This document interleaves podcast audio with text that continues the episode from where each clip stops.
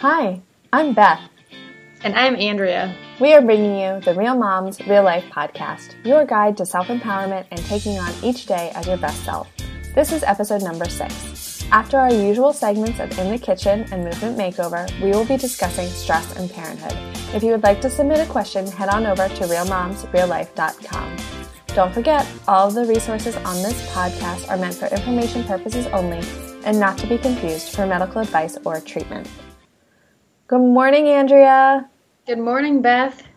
How are you today? Good. How are you? I'm doing well. Just we took our dog to the a, a doggy daycare today to get an assessment because we're going out of town in a couple weeks and we wanted to board her. And mm-hmm. so that went well. She passed. So oh. that is a nice little weight off of my chest that we have a place to put her. For sure. My old dog would never pass something like that. so that was always really stressful. Oh, well, good. I'm glad. Where are you guys going?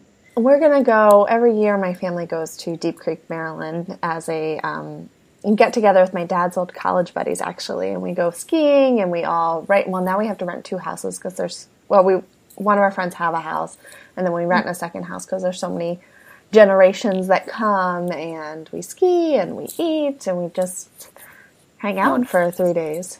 That's awesome. That sounds amazing. Yeah, it's it's a it's a good time. I'm I it's a lot to bring the little one, although I think this year will be even better. Every year gets a little bit easier, um, but it's always it's always a nice time. Nice, very cool. Anything new with you?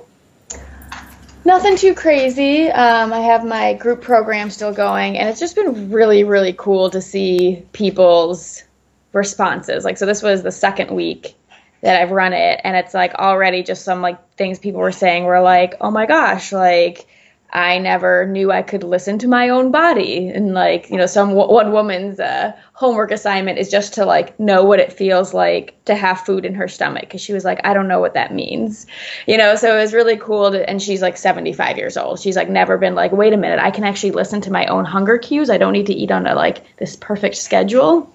That's so it was really cool and like i already had someone like and weight loss isn't even a goal like someone's already lost three pounds like she's like i've had enough energy to like re um, organize like two closets that i've been meaning to for years and then you know someone else is just finally drinking water and she's like my skin looks so much better. So there's just like a lot of awesome feedback. It's a really cool really cool vibe so.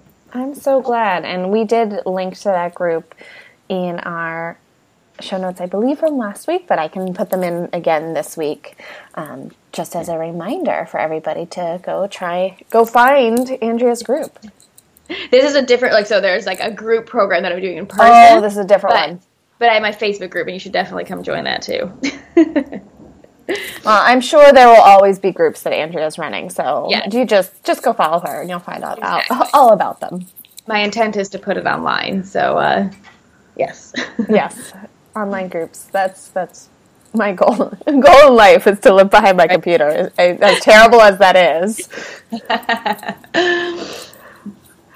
All right, so we're going to move on to our first tip of the week for in the kitchen. My tip this week is to use something that you can set it and forget it, whether it's a slow cooker or an electric pressure cooker. My love of the love of my life is my instant pot. We use it for literally everything. And the idea that I can make a like tender and flavorful and savory stew in under an hour is just beyond me. And I've got a bunch of recipes on my website for my favorite beef stews, but I'm not one of those people that because with my schedule I don't really need to set it in the morning and let it go all day with which is what a slow cooker is better for. But for me it's a lot more ideal when I get home to be able to throw it in, maybe get the kid from daycare, clean up a little bit, and then it should just be done. And a lot of times I'll prep it in the morning and then just throw it in there later. And I just absolutely love it. And it makes my life so much easier. That's awesome. Yeah, I love my instant pot for sure. I I feel like everyone needs to get one because you can use it as a slow cooker. So it's amazing. And I just discovered that you can put a whole like butternut squash or spaghetti squash in it. I don't know why I had never thought to do that before. um, and it obviously cooks it way faster, and it like comes out of its shell so much easier. So that was pretty awesome. Yeah, I've done spaghetti squash in there a couple times, although my my spaghetti squashes are always a little bit too big, so I can only oh. do half at a time. So it's maybe a little bit. It's still it's still faster, and I actually also love doing hard boiled eggs in there. They peel so easily. It's amazing. Really? Yeah, if you're ever like going to doing a party or making deviled eggs or something, mm-hmm. it's just it's awesome. I, I hate peeling eggs. Okay, awesome. I'll have to try that for sure. All right, so move us on to our movement makeover, Andrea. All right, so what I wanted to talk about today is stretching your toes and your feet. They are such a neglected part of our body. So, a lot of women, especially, you know, you might be wearing heels all day, or even just a lot of shoes that you wear are too narrow for our feet. So, one, this is different from our uh, stretch that I'm going to talk about in a second. But one thing that you can look at to see if your shoes are too narrow is if you flip your shoe upside down, so the sole is up, and then you can step on it with the opposite foot, right? Because it'll be like a mirror image of it. And so if you like are stepping on it and you have your toes spread, your toes should still fit within your shoe. If they're not, then your toes your um, toes are getting squished. So I would say I don't know, I'm making up statistics. 95% of shoes out there are going to be too narrow for your toes. Like if you stand on them, your big toe and your little toes will be hanging off the end or off the edges. So, because of that, our poor little toesies get really tight and um, need to be stretched out. So, one thing that you can do to just fit it into your day is when you're down on the floor, because if you're a mom, you're probably down on the floor throughout the day is you can tuck your toes underneath you and you really want to be intentional about this. Make sure your toes aren't like my left toe is really my left big toe is really tight. So if i'm not paying attention and i just tuck my toes underneath it it'll just kind of like it'll like not be tucked under like the rest. It kind of just hangs out to the side. So i have to like get, force it to tuck under and then just gently sit back on your toes. You don't want this shouldn't be painful. It might be a big stretch but it's definitely not painful. You're not forcing anything. Um, but you can usually feel a really nice stretch to the bottom of your feet. And then, oh, sorry, my dog is playing with a ball. and then the other thing is you can do is to stretch them out is wear yoga toes. So you can buy them. I mean, they're a little pricey, but they do work really well. But the other thing you can do if you don't want to spend the money on them is just take a um, like a pedicure pad and use that as a starter and just wear it between your toes and that helps to stretch it out. So that's a really good thing you can do while you're just watching TV. Just throw them on and just put your feet up and relax with them, and that'll start to stretch your toes, like pulling them apart from each other. And then the last thing is a stretch and like a strengthener. So if you're familiar with yoga, when you're transitioning from between like the up dog and the down dog position, the what you can do instead of like moving your feet, it's like you're rocking through your feet. So maybe I should make a video on this. But um if you are on the tops of your feet in up dog, you would then like use your toe muscles, use your feet to then rock you through to the down dog position. So that really makes your toes work and will put a stretch through them. That's that's, that's great. I um have those kind of toe stretcher socks. Mm-hmm. I don't think they're the yoga toes ones, but I would like to know don't sleep in them the first time you ever use them yeah. you want to build up slowly to them and maybe i think my package said like start with 20 minutes at a time and so i love the idea of putting them on while you're wearing a tv show and it's like lazy toe stretching. Exactly. I like lazy stretching. It's the best. Yeah. Yeah the yoga toes like the real ones they're they're like these big like gel that's not gel i don't know if this is like like plasticky thing that you put between your toes like a okay. giant pedicure pad and like I feel like there's probably a lot of people out there that probably can't actually put them on because their toes are so tight because it's a really it is a pretty extreme stretch. So that's where you'd want to maybe just start with a manicure pad. Yeah, and I'll, um, I'll, find a link to the socks that I got. I forget what they're yeah, called right now. Good. But mm-hmm. yeah, they're just like socks and they're open toes and they have like a roll of fabric kind of in between each toe. Uh, and I feel like it's a now I wear pretty much all of my shoes fit my feet. Mm-hmm. I have I have, don't really have narrow shoes because I don't yeah. I don't enjoy them. Me so, either. but I do feel from time to time some of my sneakers are definitely a little bit more narrow. So mm-hmm. those socks kind of help loosen that up if I'm starting to get a little my foot crampy. Yeah, yeah. I was actually getting a bunion on my left my left toe. I don't know why it's my problem foot, but um, in doing like all these stretches and being like really intentional and like yoga, like that's really all I did. I wouldn't say I did, like did anything other spe- anything else special for my toes other than these three things I just mentioned, and like it's it pretty much reversed reversed it. I mean, obviously I wasn't to the point where it was like a bony issue, but it was definitely had I not intervened was gonna get to that point. So I mean, this stuff works. And I didn't like do I wasn't like 15 minutes every day do this. It was like okay, just all integrating it in with things I was already doing. So I mean, and the worst part about a bunion is that if you ever want to wear those narrow shoes, you then can't. Yeah, exactly. Yeah. All right, so let's move on to our topics for the week. We're going to talk, I wanted to talk a little bit more about Brene Brown's. She, I mentioned it a couple of weeks ago about her, the gifts of imperfect parenting, and what really resonated with me when she was talking about shame versus guilt. And I'm going to try to explain it so in a way that's easy for everyone to understand. And basically, guilt is when someone who believes that they're inherently good knows that they made a bad decision. So, you know, you forget to study for a test, even though you know that you could have done well, you just, you didn't study as much as you probably knew you should have. So you might feel guilty about that. Shame is when you start to attack yourself and your inner human being for something that doesn't go well. So let's use the test example again and say, shame would be, I'm so stupid. I can't believe I did that. They're not constructive thoughts. They're not helpful thoughts. And it was really enlightening when looking at shame versus guilt. And really, the only way to teach our children shame versus guilt is to show them how we feel it. So, you saying out loud where a child can hear you, I can't believe I did that, I'm so stupid, is much more impactful for a child than you telling your child, no, honey, you know, it's just a learning experience. You'll make a better decision next time. I believe in you. So I realized that a lot of times I have shameful thoughts.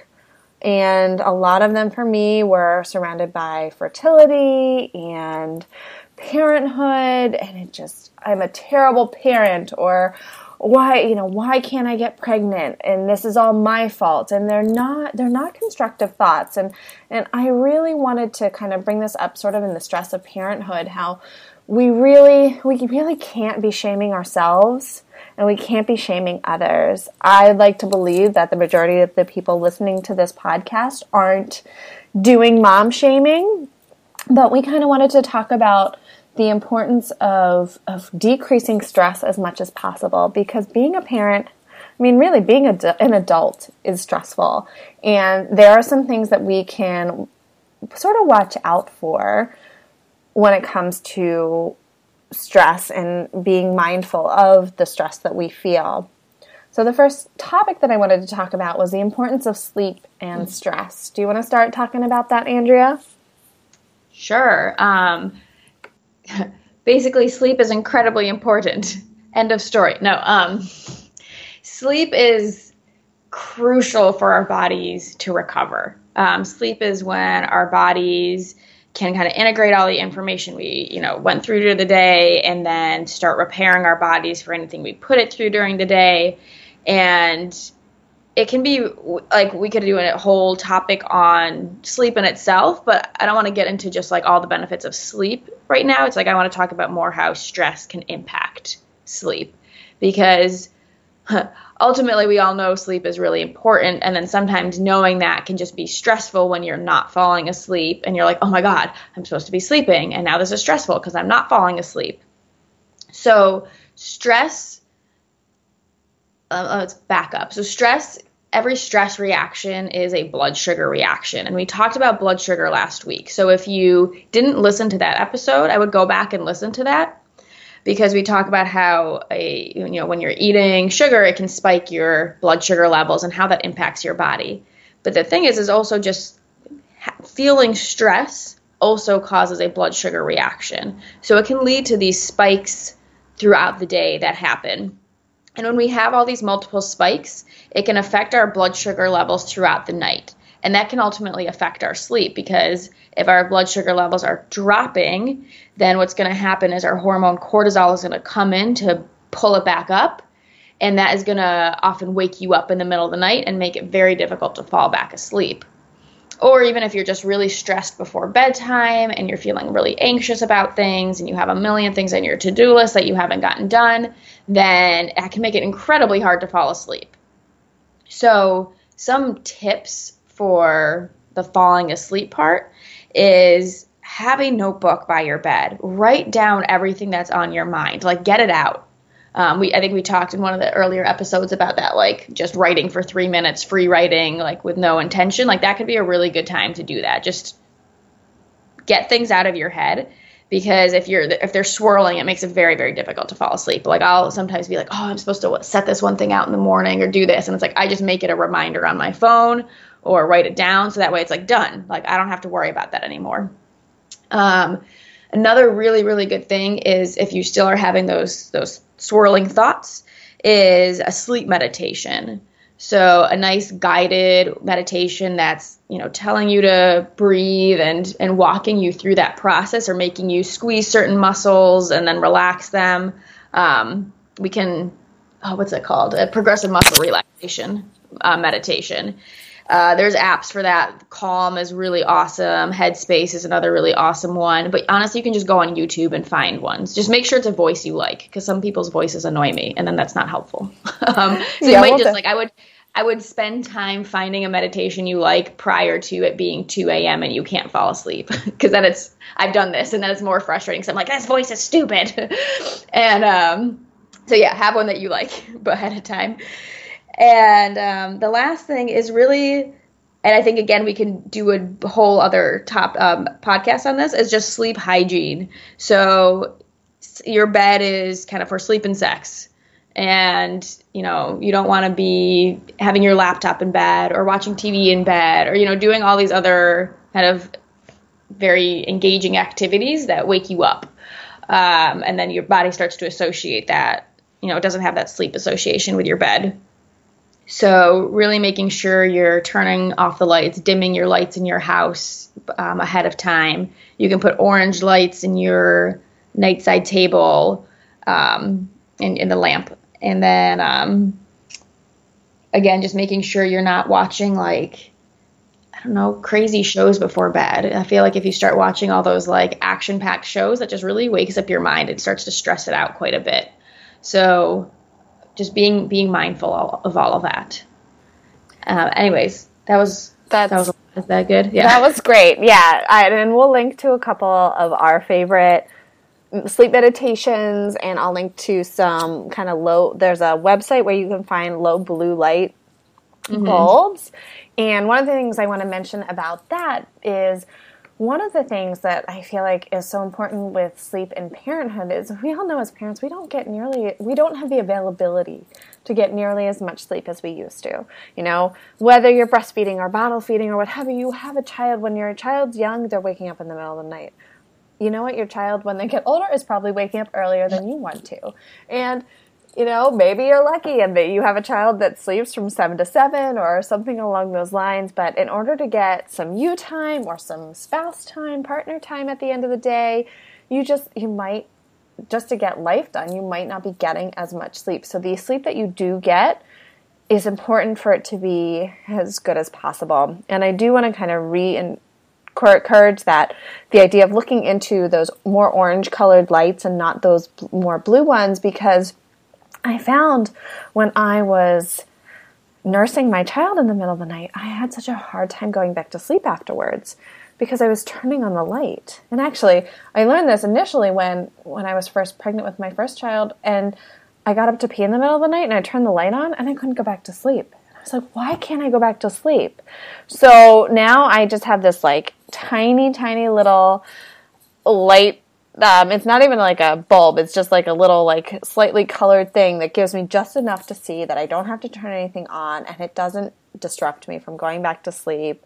I learned to nurse in the dark. I refused to let my husband go in and change the diaper because he was like, I need the light on to see. And I said, But I don't care if you can figure out how to go back to sleep. The baby didn't go back to sleep after that. So, keeping it as dark as humanly possible in the middle of the night, if you are having all of those night wake- wakings, is going to maximize the sleep that you do get because it is the worst. When you're laying there, your kid's back to sleep, you know you've got an hour and a half before they're up again, and you're there staring at the ceiling wondering, what can I do? And I, I truly think it kind of goes back to being mindful and being okay with the fact that, you know what, this is a time in my life that I'm not going to get as much sleep. And I'm going to try to sleep, but if sleep is one of those things that the harder you work at it, the harder it is to do. So you just kind of have to learn to let it go. So I think your mindfulness practices during your waking times are more important. Yes, everyone says to sleep when the baby sleeps, but there's also time where you need to make yourself food and you need to make food for other kids and maybe you want to clean the house. Yeah, I'm not telling you have to clean the house because you don't, but maybe you want to. Maybe that's something that's pressing on you, that's on your mind that you're not going to be able to go to sleep if that's the case. So just don't let lack of sleep be an added stressor because sleep in and of itself is a lack of sleep by itself is a stressor. So try not to add additional worry on top of it. Does that sound like a good conclusion for sleep and parenthood and stress? Yes, absolutely. And if you want to take one more element of stress off. We, my husband is like really, really into the no blue lights at night. Like I'm not like it doesn't bother me as much, even though I know it's really important. Um, but he's always like, turn off the lights. Like he'll like, walk, I'll have the bathroom lights on, and he like walks in, and he's like got a sleep mask on, and he's like, what? Just turn off those lights. I can't see anything. You know what I mean? Like he like refuses to be by it. So we have our whole, not our whole house, but we have our house set up with like the hue lights, which you can put them on a timer. So right now it's like they just as the day goes on, they they transition into orange lights at night. So you like don't even have to think about it. Like he has it all set up. It's really cool. So that's definitely Yeah, and that's a good point. There's a lot of I know iPhone, I don't know, you can tell me if Android does it as well, has sort of a, a sleep timer mode so that they it automatically turns to that more orange screen. Because I did want to say if you're using one of those sleep meditations, put your it's I would encourage using an app because you can usually put it on a sleep timer so that way you don't have to touch it and it just ends mm-hmm. and it's just done. You don't have to worry about picking up your phone again because sometimes that kind of restarts your mind again. It's like, hey, I'm gonna pick my phone, and before I, before I know it, it's been 30 minutes, and I've been browsing Instagram. So, yeah, on Android there's an app called Twilight that I use, and then for your desktop there's an app called um, Flux. It's like f.lux, and they're all free. And it just transitions your screen for you at nighttime, so you don't even have to think about it. It's awesome. Perfect. All right, so this is a little bit maybe bigger of a topic. We might go over time today. Sorry, guys. But we wanted to talk about, when we were talking about shame and guilt, something that Andrea and I both are pretty passionate about is breastfeeding versus bottle feeding. And I wouldn't say that we're necessarily passionate about which one is the right for right there's no right one for everyone you know but it's the the shame that comes around it is is really hard to overcome i think sometimes i believe and andrea is always welcome to correct me if i'm wrong but we both believe that breastfeeding is the best nutrient for our kids but sometimes it's not the right thing to do for us. So I want to we want to talk about just some of the the interactions that we feel and are important to think about with this. So do you want to get started on that? Yeah, I think it really just ties into the shame piece quite a bit because I feel like there's become this and I feel like so much depends on like which group you hang out with, you know, like which um, Facebook groups you're in and whatnot. But I've noticed that in some of them, just educating someone on breastfeeding is as, people perceive it as being shamed. And what I really want to emphasize or urge people to understand is that getting facts that's that cannot be shameful. Like there is no I don't think you can dispute the fact that our milk that we could provide for our babies that our baby you know especially like breastfeeding and like our baby is suckling on the nipple because our bodies actually um, receive feedback from our baby's saliva and it produces the right amount of nutrients for that baby like that is the best like formula cannot match that unless you're on certain medications you know or you know you know, there's obviously there's there's cases where that's not best. You know, if there's a drug addict and they have um, drugs in their body and that would be going to the breast milk, okay, then obviously that's not the best. But in almost every other circumstances, breast milk is the most nutritious for our baby. But like Beth said, that doesn't mean it's always going to be the option. However, I I would urge people to examine why they feel shame or why they're triggered by something that is like a scientific fact, if that makes sense. So it's really, really common that different statements could trigger different people. So for some people, just saying, you know, breast is best is very, very triggering. And in that case, you'd want to really I think the work that needs to happen around there isn't like, oh my gosh, well, why can't I breastfeed? What do I need to do? It's more like, why does that trigger me so much? Like, what are my ingrained beliefs that would cause me to feel so triggered by that statement? And that might go back to some of the things that Beth said earlier of if you have this belief or this, you know, statement you're running through your head of, I'm a bad mom, I'm a, you know, terrible parent, things like that, then that's like one more thing you could add to your list to prove that point to yourself. If, however, you realize that no, I am a really good mom. I provide for my kid in every other way. I do all these amazing things for my baby. Then not being able to breastfeed for whatever reason might not be so triggering. So, I guess I just really want to urge people to like know that there's a reality of what is true, okay? But it doesn't mean we can all achieve it. So, like for example, I know that like organic, local, pastured food is the best, but it doesn't mean I always eat it and sometimes i'm very actively choosing not to eat it like you know it would really really stretch our budget to do that. And i feel like it would make us miserable in other ways that just wouldn't be worth it. And like that's okay. And but it's like i have the um the knowledge behind that decision. Like it's a very educated decision. I feel like some people don't ever get educated on how, why breastfeeding is better than formula. And i think that is a problem because we're so worried about shaming women that like that education doesn't happen. And I think that always needs to be happening. Um, I think a lot of the work that needs to happen around this is more around the emotional support for moms so that way we can be presenting facts without people feeling like they're being shamed. Um, and so this is just another extreme example, but I feel like it illustrates the point like away from such like a hot topic because sometimes it's hard when you're like if you're feeling shame or triggered by this topic, it's really hard to like be in it and like kind of view it from the outside. Is I was on a Facebook group once and someone posted a study that showed the benefits of chewing food versus like the purees for a baby.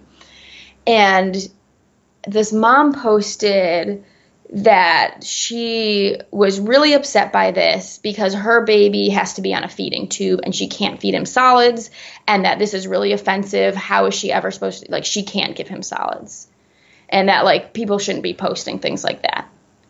And i'm just like I, clearly this woman is like really really upset by her baby situation as i mean I, I can't even imagine my baby being in a feeding tube. Like there must be so much emotional stuff that goes around that. And but it doesn't change the fact that there was a scientific study done and that was the conclusion they came to. So like if I can like say this, it's just like basically you can't not, not that you can't be, you can. You can obviously be offended by whatever you want to be offended by. But it's like if there's something that is offending you, I would look to it and be like, all right, is this actually a fact? Is this true? And if so, why am I being so triggered by this? Versus, you can't say this, you can't present facts because that triggers me because my baby can't do that. Because obviously, in her case, her baby can't eat solids. Like, it's not an option. And, like, that's okay. Like, that would be really bad to give her baby solids. Like, that would be harmful. So, I guess just t- backing up and taking that, like, more outside look at around it. That was a lot. Is that yeah? Anything that, you want to that, add to that? it was a lot, but it was helpful. I my biggest takeaway from what you said and, and what my biggest passion is is finding find support in whatever it is your goal is. Do your research ahead of time. It's really hard. I, I came across a family, a woman who I was working and when I'm a pediatric as my pediatric physical therapy life, and she was exclusively pumping for her child who had a um, a feeding tube. And I mean, God bless her because I probably would. I don't know how long that I would have been able to just exclusively pump. Um, pumping is just not that enjoyable. Doing it four to five times a day, like I was when I was working, was tough. But she, her supply was dropping, and she was so worried because they were trying to test liquids and see do feeding therapy with their child. And she was worried about using breast milk for it because he wasn't taking much in and she didn't want to waste it. Because for someone like her particularly for many people that are breastfeeding that that is like liquid gold because your supply is not some people and and and have have the trauma of an oversupply but many have an undersupply. Very few are right on the on the money there with with exactly what their child needs. So but no one was giving her the resources to help help support that to to give i i listed i gave her i just wrote up and this was a personal experience thing. I wrote up uh, gave her a couple different websites to go check out and um, I told her about power pumping and a couple of different ways to increase her supply, some supplements to take that I sort of took for granted because I found a fantastic lactation consultant that did online courses, and I will link to her because I my favorite thing about her, I mean hers hers is her mentality is bottle or boob, my baby is fed with love. And I know that's a little bit not totally in line with what what you believe, Andrea, which but but I think that it's really opens her the conversation to be held of do I need help? Am I th- there is no shame there. It is, you come to me, tell me what your goals are, and we will make it work and we will figure out what's going to be the best. Do we need to do a little bit of breastfeeding and a little bit of formula, or do we need to eventually wean to formula, or do we need to do a couple things so that we can get your breastfeeding relationship stronger? So, and I did a pumping course from her that taught me how to pump enough while I was at work and how to build up a stash and supply all of this. So, and I just thought that maybe everybody did all of this. So, really, what I think that one of the key takeaways is if it's something that you are feeling shameful thoughts about, look into why why it is a stressor, why you're feeling this shame. Is it something that you can control? If it's not something that you can control, let's say you have postpartum depression and it hits you hard and you need to start medication because that is your and your baby's livelihood and you don't want your baby to get that. Well, guess what? You're not going to want to continue to breastfeed. Maybe you pump for a little bit to try to keep up supply and once if things improve and you get off the medication, you want to start up again. But it's not worth that. And the other thing that we've talked about kind of the stress of uh, in relationships with food. I know a lot of people their kids, all of a sudden, they're having an intolerance to dairy. But for the mom, it's a really negative relationship with food for that mom to have to cut out dairy 100% for who knows how long. We already have to be restrictive enough. I mean, you can't eat sushi during pregnancy. You're not supposed to eat soft cheeses. All these things that we're supposed to restrict during pregnancy that you think you get back when you're when you're breastfeeding, but you don't always. And so I think the most important part is your own mentality, your own mindfulness, your own stress, and the stress that you put on yourself. So, making the decisions that are right for you and finding resources for whatever whatever kind of route you choose to go is going to be more important than anything else. Yeah, absolutely. And I want to say I totally believe that like baby fed with love is by far the most important. And I think I think what you touched on is where where some of the issues come in. Is like, yeah, people don't get the education, or they're really quick. People are really quick to jump to, oh, you know, this is stressful for you. Stop breastfeeding or stop trying to pump without giving those resources. And I think that's where the issue comes in. And I think sometimes the resources aren't given because people are worried about making someone feel shamed or embarrassed or, you know, whatever it might be. Um, it's funny because so I'm in a lot of obviously holistic moms like Facebook groups. And in those groups, if you mention an issue with breastfeeding, everyone's like lactation consultant, lactation consultant. And like you said, like I didn't realize that that wasn't maybe the norm because then I was in another group and someone said the same thing, like they were having issues breastfeeding. And it was like, I mean, there was like probably like 50 comments on there, and everyone's like, oh, just stop. Yeah, I gave up. I gave up. Like, and I was like, whoa, no one has mentioned lactation consultant. So like I mentioned lactation consultant and like all these people are like, what's that? And I was like, wait, what? Like just not, you know what I mean? It's like that's where like we all are in our little bubbles and I'm totally in this bubble of like, oh, everyone receives all this great education and support. but some of the support can backfire because I know when I first my baby was first born, everyone like it hurt. Oh my god, it hurt so bad. It was like the most painful. It was like razor blades through my nipples, okay? like terrible. And I was just like, is this normal? And so I would post in these groups, and everyone would be like, that's not normal. Pain is so bad. You need to go see a lactation consultant. And it really, really stressed me out because I was like, oh my God, this isn't normal. Like, this is bad. And, you know, I, I did see a lactation consultant. Like, I saw the doula, and then I saw someone in the hospital. Um, when just right when he was born, and you know everyone's like, it looks normal, like it just it just is what it is. Like it's maybe hurt. you're just more sensitive.